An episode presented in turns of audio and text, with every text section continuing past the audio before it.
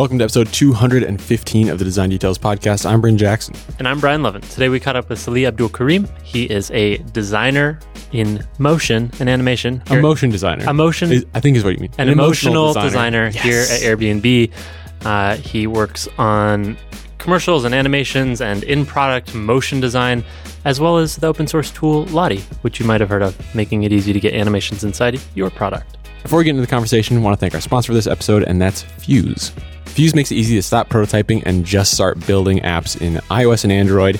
Build native apps using this nice syntax called .ux, and it enables you to just straight up start building component-based architectures for your apps. They've shipped a really awesome syntax to make writing views and controllers and transitions and And view controllers. and view controllers incredibly simple and easy to do literally the same learning curve as learning something like coffeescript or noodles and ports any of these complicated prototyping tools the difference is Noodles sounds delicious. Mm. That's really why I picked those prototyping tools.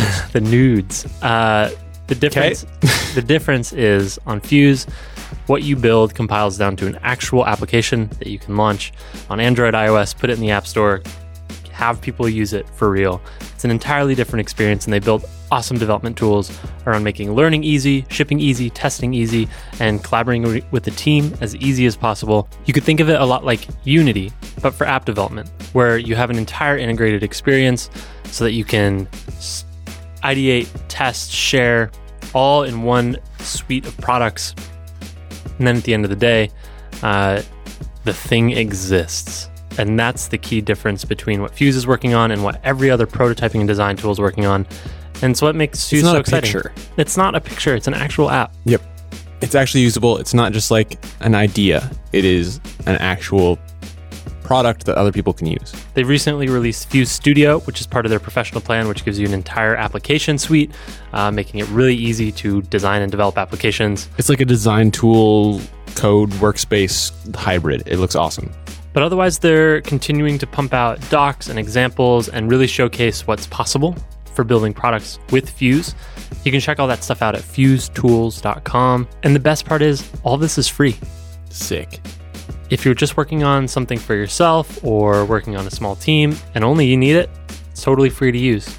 If you're looking for a more collaborative experience across a larger team or need more powerful features like Fuse Studio, that's an option as well. They told us to explicitly call out that you don't have to pay for this, that the paid plan is an option, especially if you're working with a team and need collaboration functionality. It's meant for businesses that have steady income already. Yeah. So you should get started. You can try Fuse for free, start learning to prototype and build real apps. Uh, that's at fusetools.com. They've got awesome documentation. You can see examples and a showcase showing all the stuff that people have built using Fuse. Uh, and get started today for free. If you are working on a team and want to level up the way you design and build products, You can go to fusetools.com slash plans and use the code design details at checkout. That'll get you 50% off the retail price of Fuse Pro for 12 months. that's 50%, 5 0. So it's pretty big. We definitely recommend giving it a try. Again, that's at fusetools.com. So you can stop prototyping and start making Android and iOS apps together. Today. Together? Together. Today. And with that, let's get into episode 215 with Salih Abdul Karim. So yeah, my name is Salih Abdul Karim. I'm a design lead at Airbnb, and I'm happy to be here. Nice. We're happy to have you. Thank you. What are you working on right now? So right now, uh, my primary focus is any motion on any of the products that's iOS, Android, or web. Uh, I'm work. I always work on between four and eight projects all at one time because they're all have different state. They're all in different stages. Some are just starting. Some are in a concept stage. Some I need to just make a little asset for. They're all in different stages. So at any one given time, I've got four to eight things up in the air. And it's just about shooting at the right one when it needs to be shot at. At the right time. right? Yeah. Uh, And that's, uh, I think, one of my kind of skills that I've developed over the years is working a little smart instead of just working hard. And so I'm able to kind of juggle all those things all at once. What's your trick? It's no trick. It's just what needs, what's important today. hmm But that's hard. It's not as hard as you think. Okay. I mean, I think I think it depends. You have to rely a little bit on the people you're working with to let you know what's what's important to them. hmm And so a lot of it is making sure I understand what they need, when they need it, why they need it, so that we can work together to to you know figure out when when to get things done. Yeah. Uh, and also sometimes it's like, you know, you collaborating with someone and they're getting pressure from some angle and then they're putting that pressure on you. Just sitting down and saying, well, let's talk about, do I even need to start on this right now? Mhm. Maybe not. Maybe we can wait till next week. Maybe, maybe there's a review happening tomorrow that I need to know about. Mm. So it's just about staying in communication with everybody on a daily basis and, you know, making it happen. How many animators are on the team? Is, is it motion designer? Is it animator? One. All right. Me. Uh, One. For now. Is that like a s- is that like a studio model where people come to you from a bunch of different departments and just ask for stuff? Kind of. Uh, since it's since it is just me, Mhm. it's very loose at the moment, uh, because I am the gatekeeper. and it's not even. Uh, it's almost not even a gatekeeper kind of thing. It's more like uh, I'm like a helper, right? People are all working on their different uh, projects, guest projects, host projects, and at times they hit they hit roadblocks Mhm. where they're like, you know, I have these screens or I have this interaction, and for some reason it doesn't feel right, and that's where I try to step in and try to use motion to fix that problem. Just put easy ease on it and call it. Just it a little easy ease, and we're good to go. That's why I say I can do four to eight of those at a time. My job's uh, pretty easy. ease. Uh, what would be some examples of when this has been successful at Airbnb? when motion has been successful, Yeah. or the process of having a motion designer has been successful. Hmm, both. Let's start with having a motion designer. Like why? Why, why does Airbnb need you? Can you justify your job to us now? Live definitely in do front that. of everyone. I do it every day. No, How uh, insulting are we being right now? no, it's it's you know what? It's not insulting. It's it's and again, uh, you know, since I come from that other industry, it's something that I don't think product designers have had that much experience with, and and the experience is just tied to it's it's using time as an asset, just like you would use color, typography, layout, and then add time to that. And I think a lot of designers they not a lot, but some come with a graphic design background. Graphic design, you, you're always looking at one thing and you're trying to get everything in one thing. And I think sometimes when you cross over from graphic design to product design, you still have that mentality and you don't realize that you can use time to enforce the same relationships the way you would use size and scale. And so I think a motion designer brings that. And I think that I, I help a lot of people on the team think about using time as an asset. Um, and then also a little bit of not just using time as a strictly as an asset, but trying to build a narrative throughout the course of any kind of flow or interaction. So not just spacing things out at time, but also what should happen first because it fits the narrative? What should happen second because it fits the story, even a mini story that we want to tell? Uh, so that's what I think motion designers bring. And especially working on commercials, that's all you're doing. You know, you got 30 seconds to convince someone to buy Cheerios, right? What are you going to do first? Uh, the bee. The bee. Everybody loves the bee. Well, only works for Honey Nut. Sorry. well, is there? Is Oh shit! The bee's only for Honey Nut. Mm, yeah, but no one buys the other Cheerios, right? So it's gonna be when we say Nut. Cheerios, it's implied that we're talking about Honey Nut Cheerios. It's gonna be Honey Nut. Let's be realistic. But again, it, it's all those questions. What do we show first? What do we show in the middle? What do we show last? Should we move the last thing we had to the front because people will tie into it better? And that's it's all just Storytelling. storytelling and sequencing, and and not just storytelling in terms of like what's the plot, because that's not actually what's important. You might you might have a good a great plot ready, but if you don't tell it in the right order, then it's it's it, it's wasted effort. So I think in products it's the same thing. You might have a great product if you don't do things in a good order that makes sense for your user, then you end up Mhm. you know Unless you're making Memento. But even Memento, Memento is a product.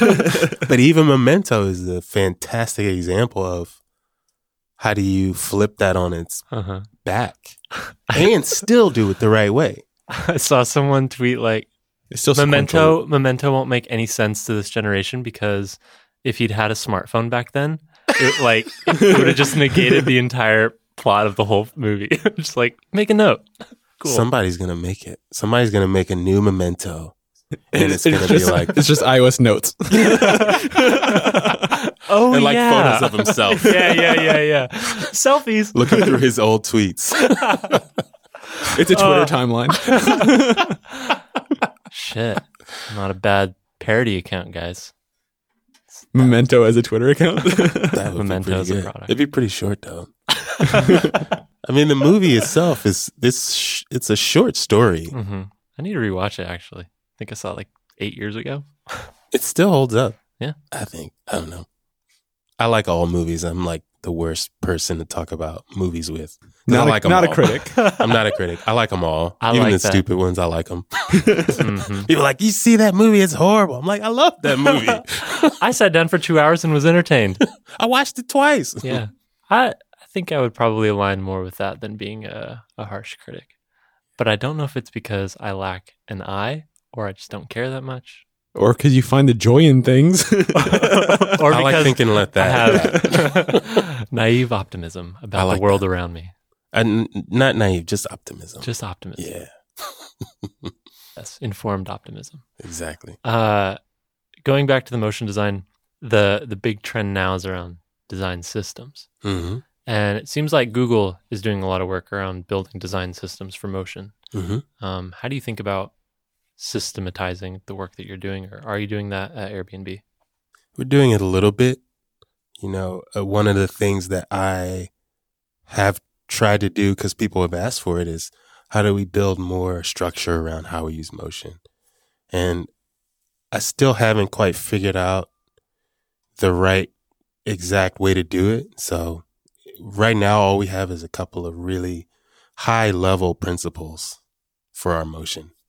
We, we, we only use motion if it has meaning and if that meaning ties directly to the screen or the action. And then when, when we do use motion that has meaning, we want it to embody the kind of personality that Airbnb embodies warm, delightful, friendly, right? Those are two principles for how we use motion. We don't have any technical stuff in there, no easing, no Oh, really? you know other stuff because um when i when i was working in new york all those years i worked on a lot of network redesigns so i'm sure you've seen you know i know you love bravo the bravo channel Bravo. yeah i know that's your favorite channel so like right. bravo will Cool. redesign and all of the look of the whole network I'm trying to think of any different. shows on Bravo. I don't know why that's the first one that popped in my head. But either way, when when a network redesigns, all of the whole look of the network is different. Hmm. Sometimes even to the logo of the network, right? And there's a group of designers and animators that work on that, and that is in in itself kind of a a, design system because you're creating a language, right? You're creating a design language, you're creating a motion language, you're defining the colors, you're defining how they have a little bumper that goes into a show or what the commercials look like. And when I worked on these, there is no mention anywhere of easing curves because it is all about vibe. Mhm. And I think the way that product designers have had to approach animation in the past has been more about numbers. And I haven't, so I'm actually not even thinking about that. You're just pick whipping all over the place. I'm pick whipping everywhere and, and I'm doing whatever easing feels right for that moment. And I'm making sure that the vibe across everything has the same feeling. And that, at, at least today, that's most important for me. Maybe next week I'll change my mind and I'll, you know, I'll send you a message and I'll be like, here's the perfect easing curve. Oh. Use it every time. But for now, I think it's really more about a vibe. I'm wondering too if it's impacted by the fact that you're the only one doing that. a lot of the system stuff is focused on working together, right? So- Yeah, like if you had multiple people, like what feels right to you feels wrong to someone else. And it's possible. It's, But it's I'm possible. I'm almost always right. so It's possible, but I still think that if, let's say there were five of me and we're all working on different things, power team. we still have to at some point come together, look at the work together, and see where there's discrepancies. Mhm. And I feel like the discrepancies aren't going to be like, hey, your easing curve is different than mine. I feel like the discrepancy is going to be, you know, we've been doing these smooth moves and now you're bouncing things. Should we be bouncing things at Mhm. all? That's where I feel like you need to stay in sync, not necessarily with exact values. What about with some of the more mm, subjective stuff, especially Mhm. around like, does this align with the personality of Airbnb? Mm-hmm. Like, how do you talk about that in a crit session objectively? Like, that doesn't feel warm to me. Or that doesn't feel inviting or something. I think it is just about talking through it Hmm. because you can't just say that doesn't feel warm to me. You have to try to explain why. And sometimes, you know, you start to talk about why you think it doesn't. And then you start to go, I don't know, maybe it does. And then at some point, you all kind of can at least reach a consensus where what you're explaining all aligns. And maybe one person doesn't agree with it maybe that person, maybe someone in the meeting actually does think it feels warm and they're able to accurately articulate why. And then you got three other people who say, you know, the opposite and they can articulate why.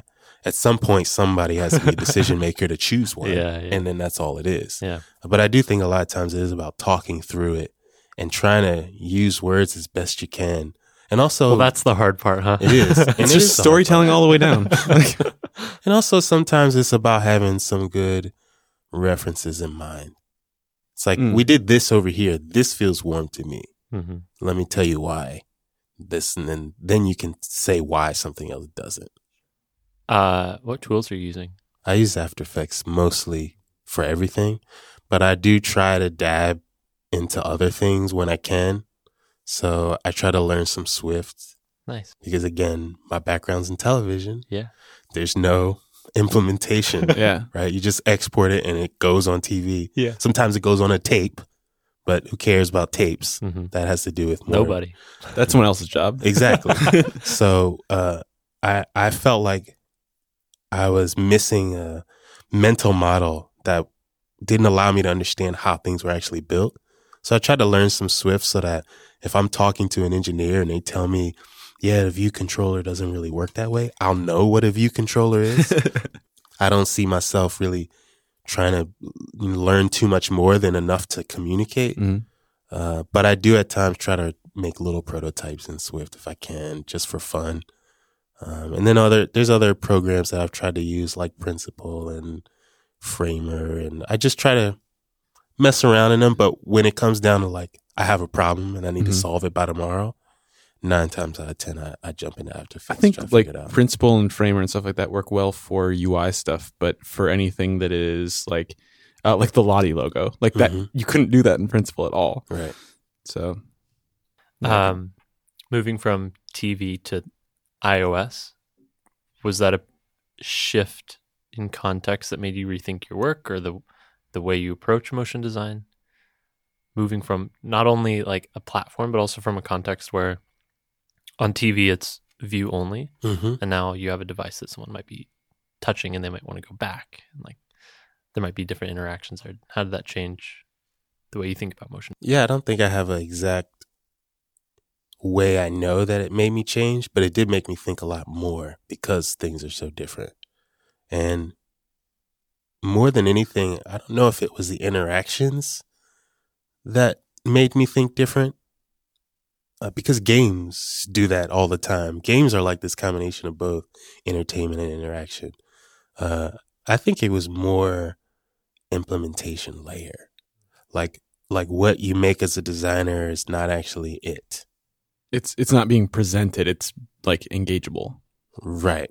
And what you make, if I make a motion prototype, somebody has to actually make a real one. yeah, Uh-huh. yeah, yeah. And and that part is what I think about the most.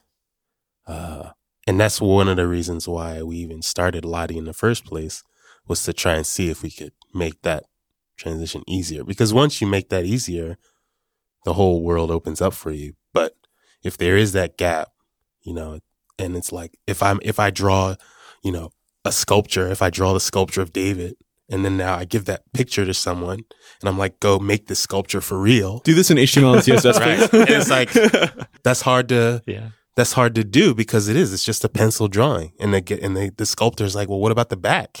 You're like, oh, sh- I didn't think about the back. Doesn't Let me check man. that. Right. So This is going up against the wall. so those are the kind of things I think about most Mm-hmm. of the time is when I'm working on something, trying to make sure I do draw the back and fill in all the gaps, but also how do I make it easiest for them to actually implement it? So, for people who don't know, what is Lottie? So Lottie is it's an iOS, Android, and React Native library that allows you to play and manipulate animations in real time from After Effects. So basically, you export an uh, af- an animation from After Effects. When you export it, it comes out in this little JSON file. It's all the animation data is in this file. And then what Lottie does on the respective platform is take that file, look at all the information, and rebuild the animation in real time for that platform. That's a short answer. When did the conversation start around building this? It started, we have these hackathons. It used to be a week, then it was three days. Now it's like one day. We used Next to have 35 minutes. Shit. we used to have these hackathons and um, there's another engineer at uh, Airbnb. His name's Brandon Withrow. And so he's an iOS engineer, but he went to animation school. Uh, he went to Savannah College of Art and Design and got an animation degree. So when I came to Airbnb, me and him clicked immediately because we both love animation.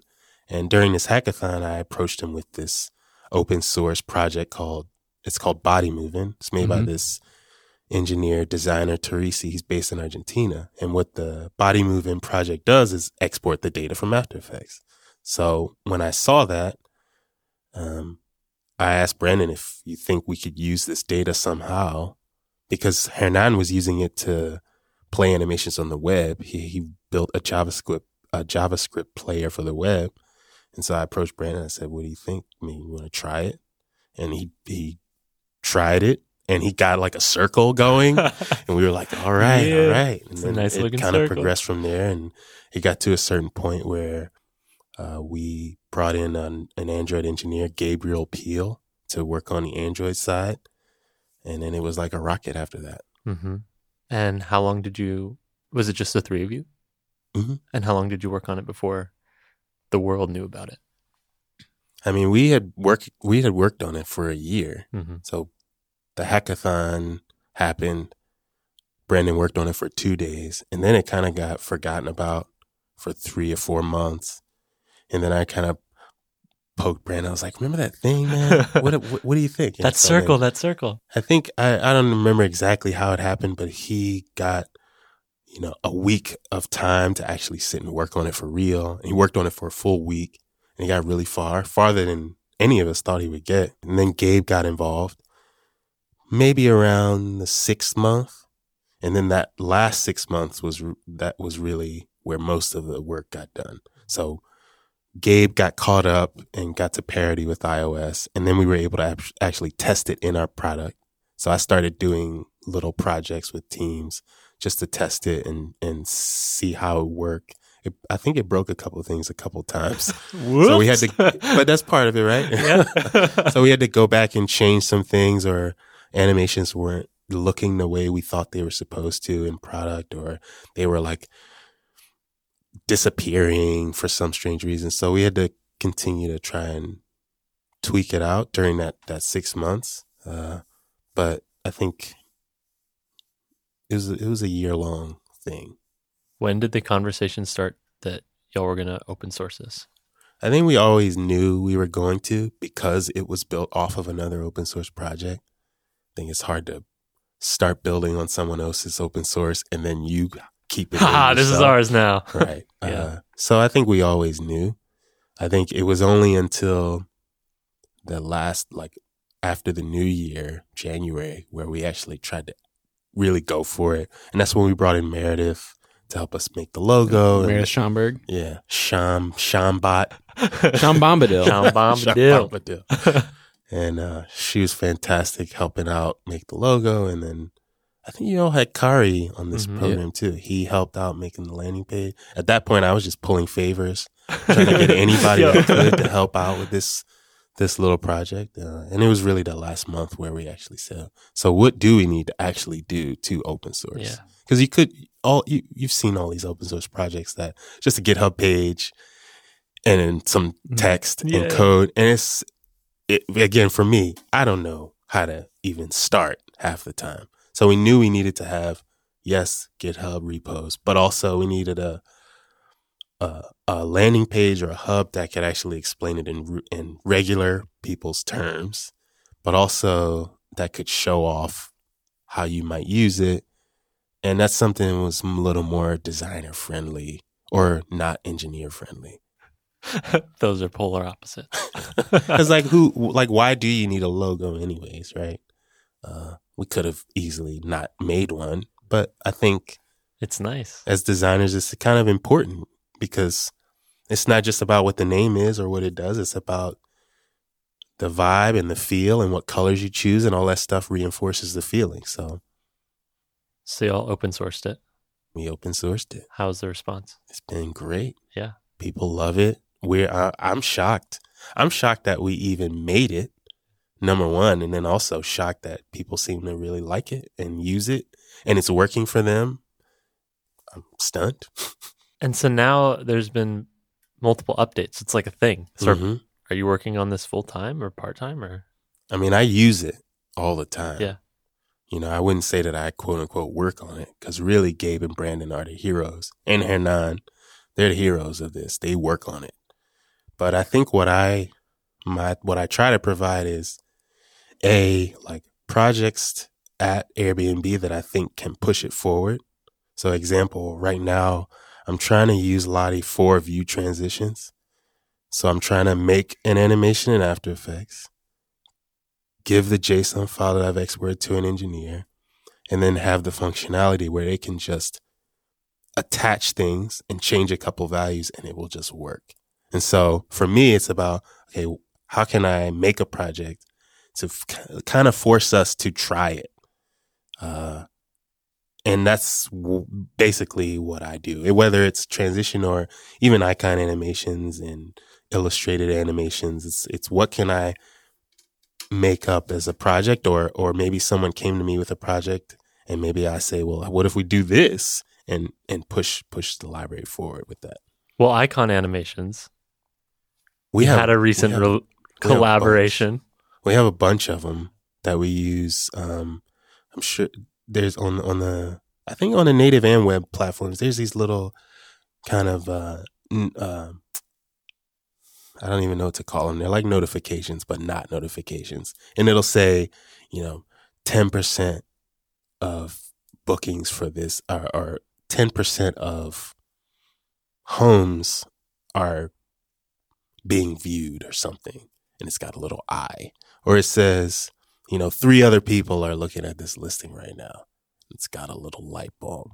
So we use these little icons for that. And I think we've got about 40 of them Mhm. in the product now. And we make new ones all the time because people are using this little notification framework for that. So- Yeah. But you also did a recent collaboration with the Noun Project. Is that right? Oh, yeah. The modern pictograms. Yeah. Tell me about that. So we reached out to the Noun Project because I always felt like Lottie is it's an engineering tool that designers and animators and engineers can make things for. Mhm. And so I always felt like we needed to make sure that we weren't just always talking about the engineering side, that we were actually talking about who can make things for this and getting people excited about making things for it.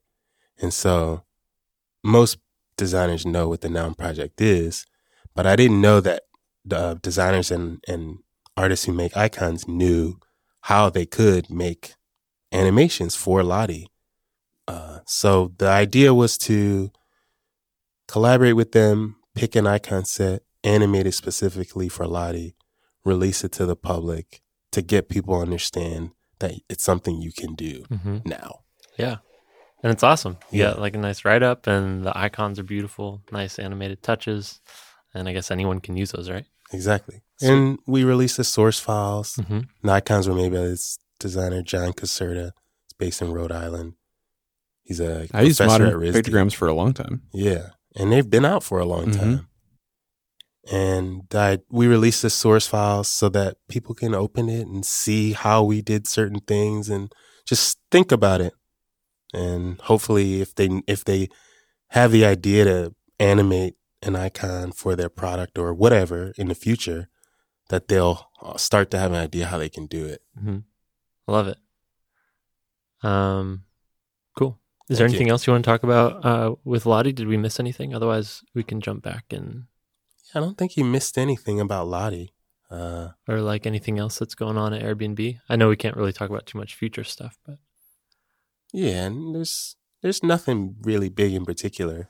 It's just more of what I talked about how to how to push this thing forward because it, it has a lot of there's a lot of potential there that we didn't realize when we first made it. When we first made it, we thought we're making just an animation format that we can play and stop and pause. That it would basically be a GIF, high quality GIF. But once we figured out that we can change the data at runtime. People started using it for static icons, like the New York Times uses it for the logo on their app. Hmm. And they changed the color dynamically. So people aren't even using it just for animation anymore. It's it's really strange. So the idea wait, how does the New York Times one work? so on the New York Times uh, iOS and Android app, they have their logo at the top, and they have a dark mode that you can go in the settings and turn on dark mode, and it'll turn the background from white to gray, Yeah. And turn their logo from black to white. And the logo is a Lottie JSON file, and instead of having two assets, a white one and a black one that they're swapping, they just ch- change the color programmatically. Huh. So, and it's infinitely scalable. It's vector. It's all that stuff. Mhm. So we just keep thinking about how else can we, what else can we do with this, and how can we make projects at Airbnb to push it forward. That's great. Hmm. I don't think I would have ever thought to do that. Yeah, we, I, I would never ever have thought. And there was another engineer when we were early on Lottie days. He he said it. This guy Andy. He I I remember him walking by and be like, "Could you use this for static assets?" Yeah, Me and Brandon were like, "I guess." I don't know why anyone Yeah. would want to, but defeats the point, man. is, is it SVG for the most part? It's it's not SVG. It's it's like SVG, but it's not SVG. It's its own thing because there's things that After Effects can export that SVG just doesn't do the same way. Or Mhm. uh, so Cool. cool. Let's go back to the beginning, okay. Where How you- far back? all the way back. Where are you from? I'm from DC, Washington DC. I was born and raised there. I moved to Philadelphia um, once or twice when I was a really little kid. Um, and then when it was time to go to high school, we moved outside of DC to Northern Virginia, a city called Springfield. Hmm. And I went to high school there, and then I ended up actually staying at my parents' house going to college at George Mason University. Yeah. What'd you go to college for? I actually got, I when I first started, I thought I was going to do computer science. Hmm. So a young boy, of course, I really wanted to make video games. Yeah. Surprise. nice. But when I started the computer science program, the math was just so bad for me. It was Mhm. so hard. I, and it, wasn't just the math was hard. I don't think I was actually prepared for college. College just is, is just about learning how to learn. I didn't know how to learn. So I almost flunked out of school. And then I ended up seeing that the art department at the school at the time, they were trying to make some digital arts degree. They knew they needed something Mhm. digital. So they ended up having this art studio degree and you could get a digital arts uh concentration. And so that's what I ended up getting.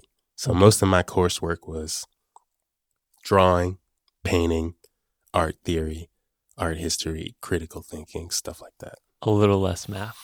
So much less math. I don't I didn't have to take another math class after that. Was that your first exposure to digital art, digital Yeah. design? Absolutely. We had So you started from scratch in college. kind of Crazy. we had and it was weird because again the school knew they needed some digital arts but none of the professors did that. They were all fine artists. So they had one Photoshop class. Mm-hmm. And again, this is not like graphic design school Mhm. where it's actually you learn fundamentals. No, it's like here's how to use Photoshop. One After Effects class, and then one class in a 3D program that doesn't even exist anymore. And I don't remember the name. Fireworks. 3D program fireworks. Oh, I, I missed the word 3D. 3D, 3D. Missed the 3D unless, qualifier. unless you know of different fireworks. than I do. Sorry. God. And that was my first exposure to the tools, but also at the time, a, co- uh, a good friend of mine, his name's Andrew Stubbs Johnston. We kind of became, you know, the yin and yang at, at school. Like we'd, we'd, he'd do a project and we're like, oh, wow, that's tight. And then I'd think, oh, I got to step my game up. And then I'd do a project and he'd go, ooh, that's pretty good. And so we kind of bounce each other. And both of us always would look at work from these design shops that made animated commercials. And we would just every every day we'd go refresh the site. Like, where's the new work? Where's the new work? And I knew after I graduated that I, I had to go to New York and try to work at some of these companies because I was just so interested in it. So that's what I did. Moved to New York Wanted to do it, so I did it. and uh, I did that for about 10 years. What was your first gig? Oh, boy. So my first job ever, I remember I was still living in DC. It was at this company called Loop Filmworks. They don't exist anymore either, either. But the maybe he was the lead designer or something. It was a two-man shop and they had four people in the studio. And I remember I emailed him. I was like, "Hey David, I just graduated school and you know, I'm eager to do some design animation and, you know, let me know if y'all need any help. He was like, yeah, sure. Come on down. What's your day rate? I was like, in my mind, I'm like, what's a day rate? Like, I didn't even know Uh, what that was. Uh, and I think I had to ask around a bunch of people and I was like, yeah, it's, it's, uh, it's 200 a day. And he was like, great, come on down. so I drove down. I would wake up at like three in the morning. I'd drive all the way to New York. I'd get there around 7.30. I'd take a nap in my car and then I'd go to the studio and work all day. And we did this, we did this, uh, design and animation package for a TV network that's not around anymore. This is a theme. what's going on? all the okay, things I hang worked on. on. back in the day don't they don't exist anymore. So in 10 years, if Airbnb doesn't exist, I'm going to replay I this mean, it's episode. my fault. Uh-huh. oh, Man, that guy. so that was Wow. Something about him. Brutal. I'm a killer. I'm a killer. I could turn that into a I could turn that into a good thing. I think so. I think so. Yeah. People will hire you to work at their competition. if I competition. come knocking at your door, you better be worried. Uh, So that was my first gig ever. And I didn't know. I mean, I didn't know what I was doing the first three or four years of doing it. Uh, but it, I was just happy to be there. what do you mean, like technical skills wise? Or Everything. Like the business side? Everything. Everything. Everything. Again, I didn't even know how to talk about how to get paid to do it. I would have done it for free. Yeah. I was just you know what I mean? Yeah. So I mean, like, what's the day rate? You could just, I'll just hang out for free if you want. Like, I would have accepted that. So it was all of it. It's the technical, how to use After Effects, how the, how jobs go, how to think conceptually, how to create. I mean, I, I, I knew how to think conceptually a little bit from, again, art, art department days, but it's different when you have a, a client and that client is coming to you to execute something. They want a 30 second commercial. They want five 30 second commercials. And it's, it's more problem solving than creating art. And I had to learn all that stuff. Did you have any mentors at the time? Yeah, I had, I had, I had one really great mentor, but I also had a, a group of other designers and animators that we ended up collaborating with. So after, after I moved to New York, I did maybe three or four freelance jobs, uh, at a couple different small shops like that place. And then I ended up taking a staff job at Comedy Central. Hmm. And the, the guy who hired me, his name is um, Kendrick. He was basically my mentor at that time. And when he brought me in, it was a team of seven of us. We were at Comedy Central as part of the promo department. And basically what that means is any show that Comedy Central that's on Comedy Central produced by Comedy Central, they need to have ads on Comedy Central. So I was part of the team that made those ads. We didn't make ads for any other networks. It was ads for Comedy Central on Comedy Central. Yeah. And there was six of us, uh, and we all, well, not all of us, but some of us kind of started at the same time. And it was the same thing. Even Andrew, the guy I told you about from college, he ended up working there sometimes. And again, it was like, oh, look what Jerry did today. Man, I got to step my game up. And then, you know, it was like this, all of us together underneath Kendrick, who was a fantastic mentor and designer and creative. And um, I learned so much during that time. And, and even those relationships I formed with all those folks still have today. Was there a particular favorite show to work on? Favorite show. When I, I I remember when I started, it was right it was right after Chappelle's show was big. And I remember doing some promos for that that were kind of fun. And also we were able to kind of watch episodes like a day before they came out because we had to make the commercial for Yeah. the show. yeah, yeah. And I remember, I remember all of us getting the like, uh, like demo tape and watching the Chappelle show special or something before it was out. We were cracking up. So I think that was a fun time. It's a good perk Yeah. working at a TV. I mean, again, it was like the day before. It wasn't like weeks before. Still. But still, yeah. It was a lot you of had fun. the inside scoop. Exactly. How long did you stay at Comedy Central? I was there for about three and a half years. Okay. And, and when I left there, I just went freelance. Did the rest of my time in New York as a freelancer. Seven more years freelancing. Mhm. Crazy. Yeah, it was awesome. And it sounds crazy, but when you're there and you're doing it, it makes perfect sense because you've Hmm. got you've got this massive group of design shops in New York and they're run by two person owners, right? And they need to keep their costs low. So for them bringing on 10 staff people and you never know what kind of jobs you're going to get or how doesn't always make that much sense. It was a lot easier for that industry at that time to bring in somebody for three weeks to work on this thing, book somebody else for a couple more weeks to work on another thing, and bring in pieces as you need them to keep your costs lean, and then, uh, then you can you can operate without too much overhead. Yeah. So was it always uh, like TV projects, or were there other kinds of projects? Any online stuff? There was there was other kinds of projects. Most of it was not for online. Most of it was always for TV. Okay.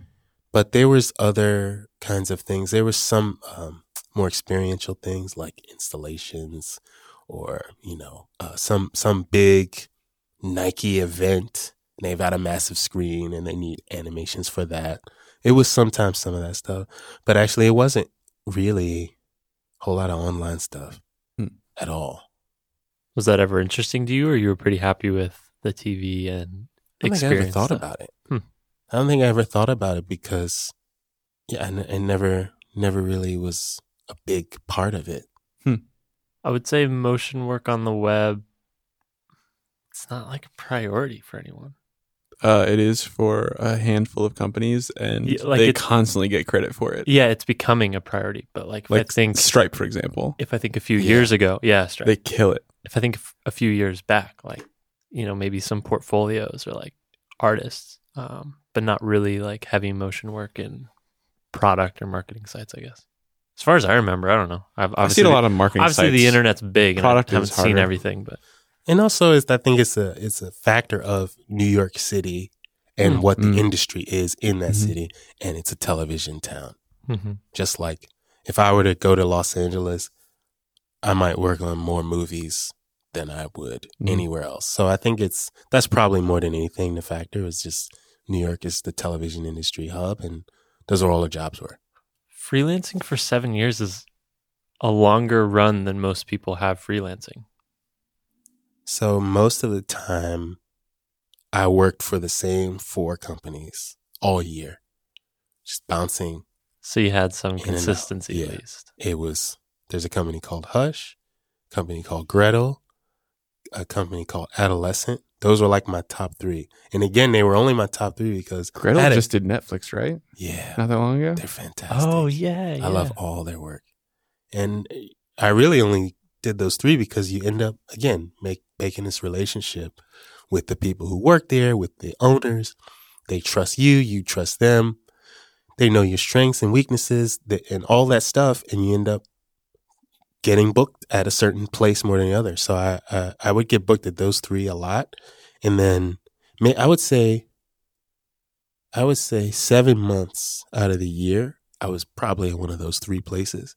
The other three months was me trying to see who's doing something cool. Yeah. And can I go work there and try it out? What was cool to you? My favorite company was and still is company Buck. They're they're the best. They they just it's hard to explain. It's all very fuzzy, but they make they just make the coolest work. How do you how do you decide how do Is you it like tell people studio? what's cool? It's a studio Okay. and they have a New York office and an LA office. And all the work they do, it's it's creative, it's smart, it looks great, it feels great, the music's always great. And I wouldn't say all the work they do, because I'm sure a lot of the work they do is, you know, diaper commercials and stuff, and they don't put that on their website. But that Yeah, yeah, motion is right. dope. But I'm sure it's good. yeah. uh, but the stuff they they show to the public on their website is all fantastic. It's called Buck. Mm-hmm. Buck.tv.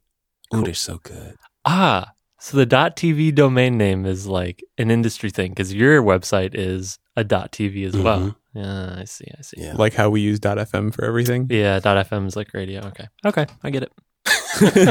cool, makes sense. But yeah, I don't know how to talk about how cool I think the work is. It's hard to. It's like a you know why why why is that song cool? hmm Kind of don't know. I just like especially in an, especially in an audio medium where we can't show any of it. You see that? You see that?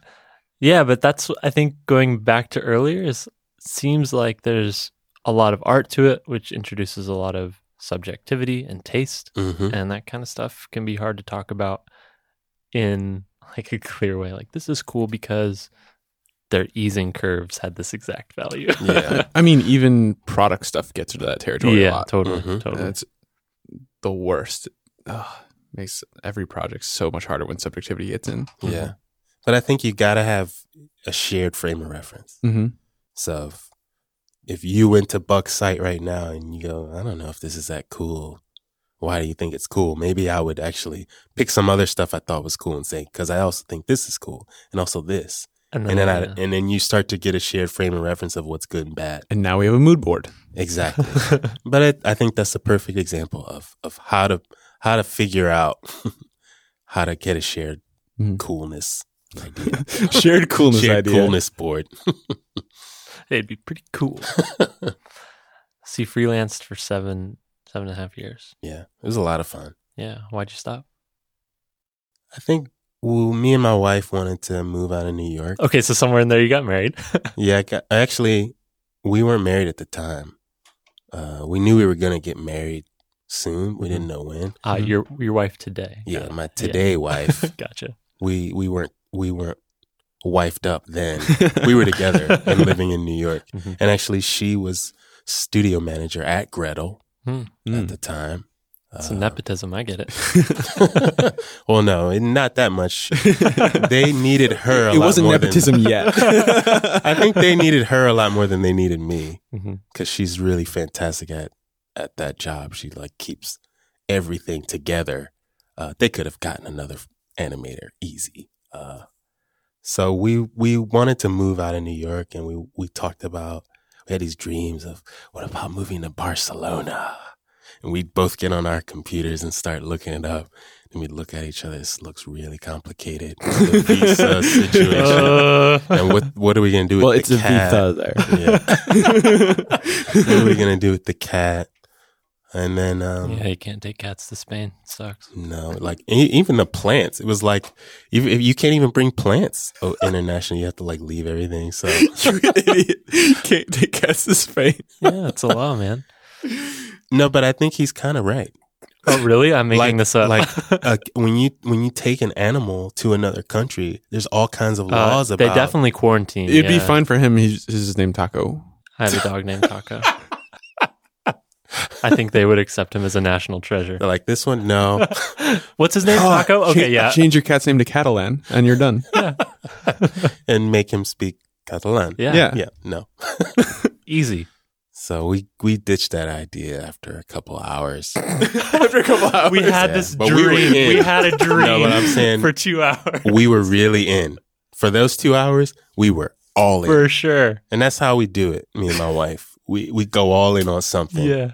For two really hours. hard for a couple hours and then oh i hate that i hate Yeah. spain no Mhm. i don't hate spain but uh we we just realized it was gonna be a lot more work than we thought so then my wife had already lived in san francisco years prior and liked it and i said let's try it so we we decided to move here and then i ended up getting in contact with the folks at square they had a video team and they, they wanted a motion Mhm. graphics person for the video team and you know they were gonna fly me out pay for me to move Mm, they gave you the treatment, huh? it's like you got it and that's how it happened Did you ever consider just coming out here and continuing to freelance? i thought about it and i and before i got the And job Square, at square offered to pay me a lot of money. well before i got the job at square i actually flew out and met with some companies that are here and i felt like a I, I- felt like it was a good opportunity for me to try something new because square was a kind of company i'd never worked at before. But also all uh, you know this is me speaking here. This is my personal opinion. All the best companies are in new york. And i didn't want to come here and work for not a best company doing the same thing i was doing then. So for me it was more exciting to try something new square is a great company Ah, I see. new industry, new everything, new kind, not a new role, but kind of a new role. And it, it was more enticing to me to do that than to come here and try and recreate what I was doing there. Do TV work remotely? right. It just, I don't know. It didn't, it didn't feel like that awesome of an idea. So Square seems like a pretty big shakeup in the context of the work. Like it's a technical organization around payments in San Francisco. Seems Bay a lot of like animating white on white. uh, was the work all that different, or the like? Did The how work- big of a change was it really? the work wasn't that different because ag- again i was still making animated commercials i was still doing compositing for live action commercials the job was technically the same what was different though is being inside. Usually a company like that's my client or or a company like that is the client of the design shop i'm working at. So there's a bunch of buffers in between the decisions. So the difference is being inside and trying to make decisions from inside creatively when uh, you don't have all the buffers, you know, and seeing some of the stuff that happens inside a company that leads certain things to be made or not made. That was the biggest. Yeah, and you stayed for a while. So can I assume that you didn't hate that No, I didn't hate it. It was fantastic. I mean, change in workflow? I got I got a lot of fun stuff made and I was part of a five or six person video team and we all clicked. Again, the theme of relationships comes back around. We clicked, we had a great time. And it was a it was a fast three and a half years. Yeah, Or yeah, three and a half years. It was fast. Uh but ultimately when Airbnb came around, it was again a new type, a new type of role, new type of company. It was a little more enticing to me. Hmm. Seems like you like new things, but you also stay, you like stick to stuff for a long time. I don't know, maybe the, the freelancing gave you enough variation, but like staying at Square for three and a half years, that's like, Well- pretty good stint. That's a pretty short term anywhere except for San Francisco. I know, that's what I'm saying. like in San Francisco, I'd be like, oh yeah, I stayed a year and then I wanted something new, right? Yeah, and I I do think that when you get to a company And now maybe it's just I don't know.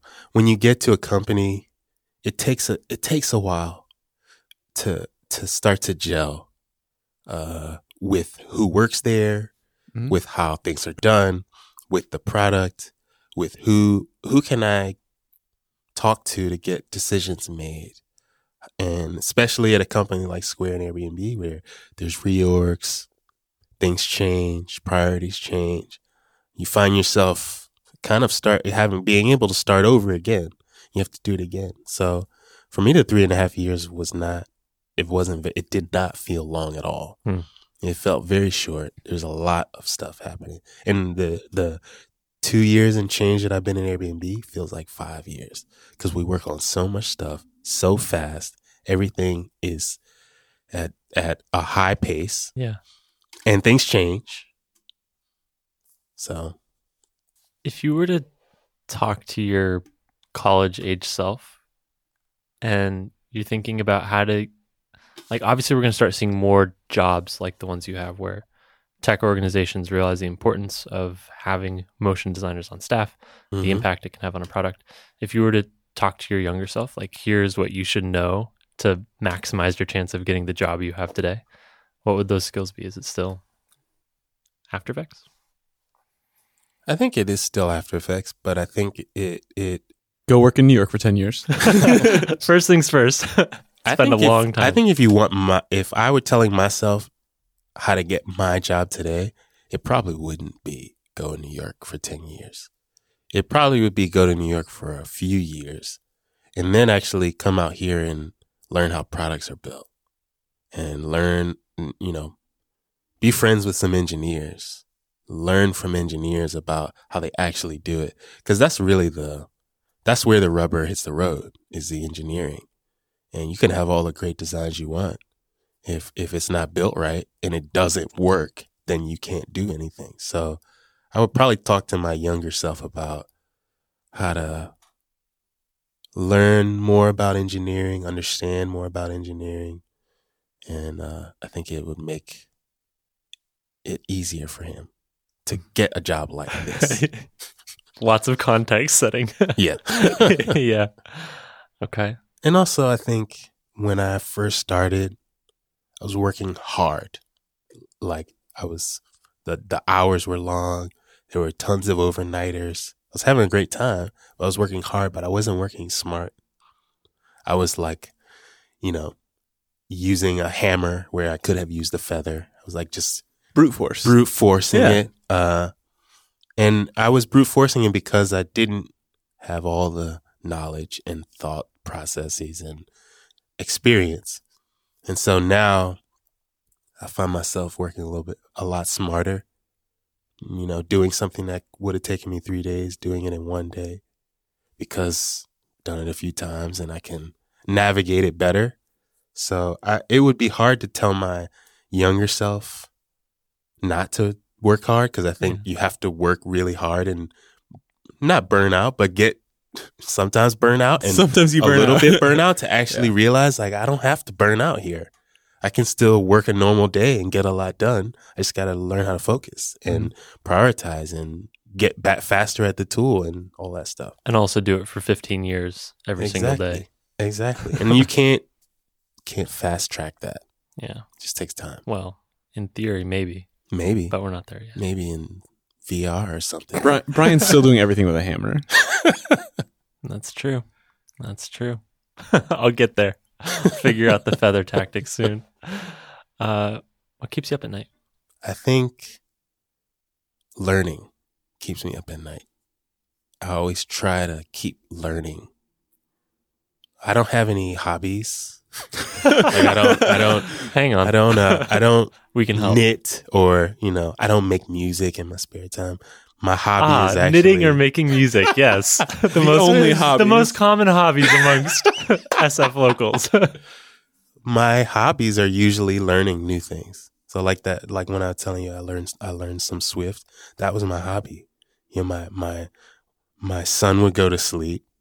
My wife would fall asleep watching a movie. I'd take out my laptop and try to learn some Swift late at night when I couldn't sleep. And, you know, one thing I'm doing now, I'm learning more character animation just for fun. Hmm.